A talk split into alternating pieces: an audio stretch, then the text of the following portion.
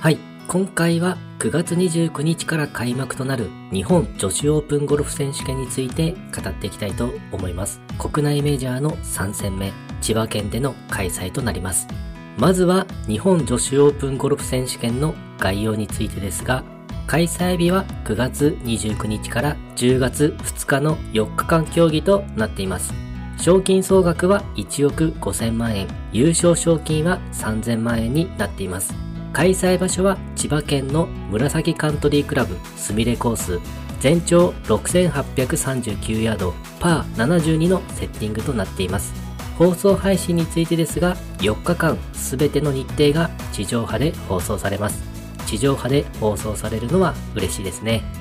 日本女子オープンゴルフ選手権は国内メジャー大会となります。1968年に TBS 女子オープンとしてスタートしています。1971年からは主催者が JGA となり、日本女子オープンと名称が変わりました。今回が第55回目の開催となります。2016年に畑岡奈紗選手がアマチュア選手として優勝し、その翌年2017年にはプロとして優勝、大会連覇を達成しています。この2017年に畑岡奈紗選手が優勝した時のスコアが通算20アンダーで大会トーナメントレコードとなっています。開催場所となる紫カントリークラブつみれコースは千葉県にあるゴルフ場です。1961年に会場となっており、美しい林間コースは多数のゴルファーたちが挑み続け、そしてあらゆるレベルのゴルファーが堪能してきた歴史を持っています。フラットな地形となっていますが、フェアウェイに大きなうねりが作られたり、絶妙な位置に配置されたハザードは戦略性があり、難コースとして知られています。各ホールに動物をモチーフとしたテーマや動物像が用意されているようで、最終18番ホールではキリンの首と呼ばれているロングホールとなっています。その18番ホールのグリーン周りはクラブハウスの景観を眺めながらプレーができるようですが、グリーンには傾斜もあり、難易度は高そうです。各選手がどのようなコースマネジメントでプレーしていくのか楽しみですね。ディフェンディングチャンピオンは勝みなみ選手となります。通算14アンダーでの優勝でした。初日に4位となり、徐々に順位を上げて、最終日には1打差リードの首位でスタートとなりました。その最終日、猛チャージのプレーとなり、6バーディー、1ボギーで2位とは6打差と大きなリードを広げての優勝となっています。勝みなみ選手にとっては念願のメジャー初優勝だったということもあり、トレーニングを頑張ってきたり、苦しい時期もあったりと、いろいろ思い出しながら泣きそうになったと嬉しさを語っていました。そして今季、前の週の宮城テレビ杯ダンロップ女子オープンでは39位という成績になっていて、直近では少し調子が出せていない感じがありますね。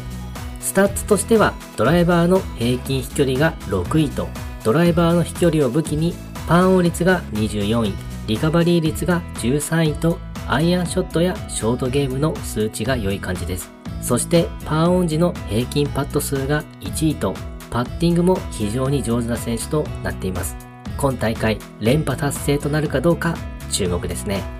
続いて個人的に気になる注目選手について語っていきたいと思います。今回は直近のメジャーチャンピオンたちに注目をしてみました。まずは川崎春花選手。今季2022年の日本女子プロゴルフ選手権大会コニカミノルタ杯のチャンピオンです。それほど有名ではなかった19歳のツアールーキーが予選会から出場してのメジャー優勝ということで、記憶にも新しいですよね。その優勝から2週連続予選落ちとなっているので、今大会では予選を通過して活躍していってほしいですね。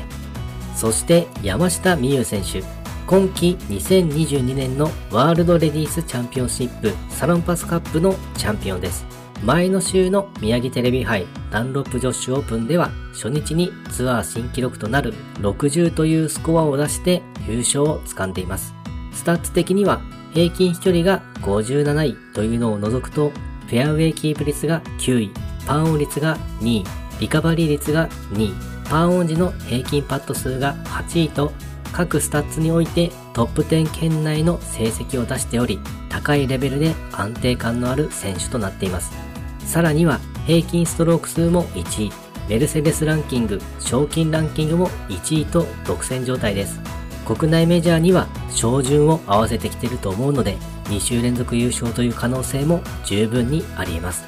そして三ヶ島かな選手、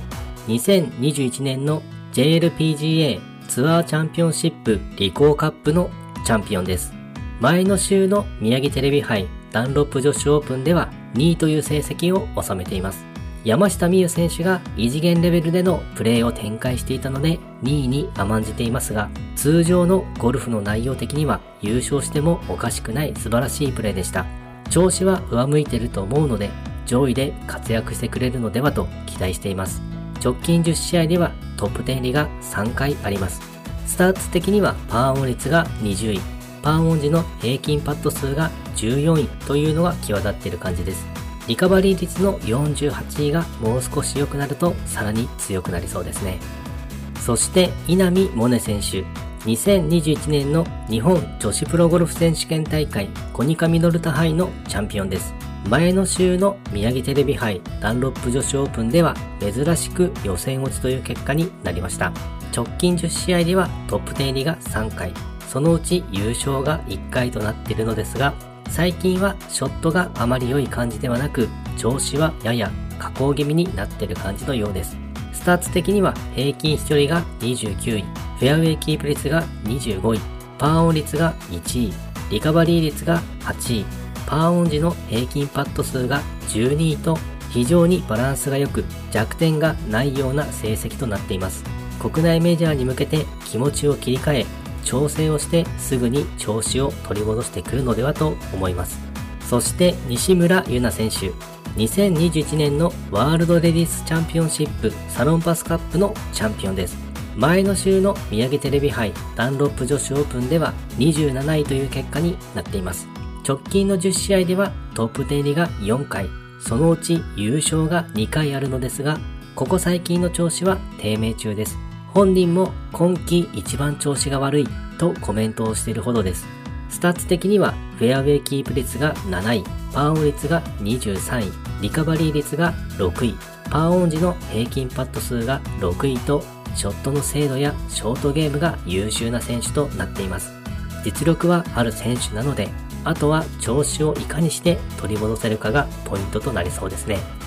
そして原英莉花選手、2020年のJLPGA ツアーチャンピオンシップリコーカップ、そして日本女子オープンゴルフ選手権のチャンピオンです。前の週の宮城テレビ杯ダンロップ女子オープンでは8位という結果で好調をキープしている印象です。直近10試合ではトップ10入りが3回となっています。ただ東海クラシックの時に腰の痛みが再発しているので、その後の腰の状態が気になってしまいますが、活躍している姿を見せてくれるので、現在は割と大丈夫な状態なのかもしれませんね。スタッツ的には平均飛距離が3位と、ドライバーの飛距離が大きな武器となっています。そしてパーオン率13位というショットメーカーでもあります。パーオン時の平均パット数が37位とまずまずな成績ですが、リカバリー率が86位となっているので、ボギーが簡単に出てしまうのを抑えられるようになると、さらに上位で活躍できそうですね。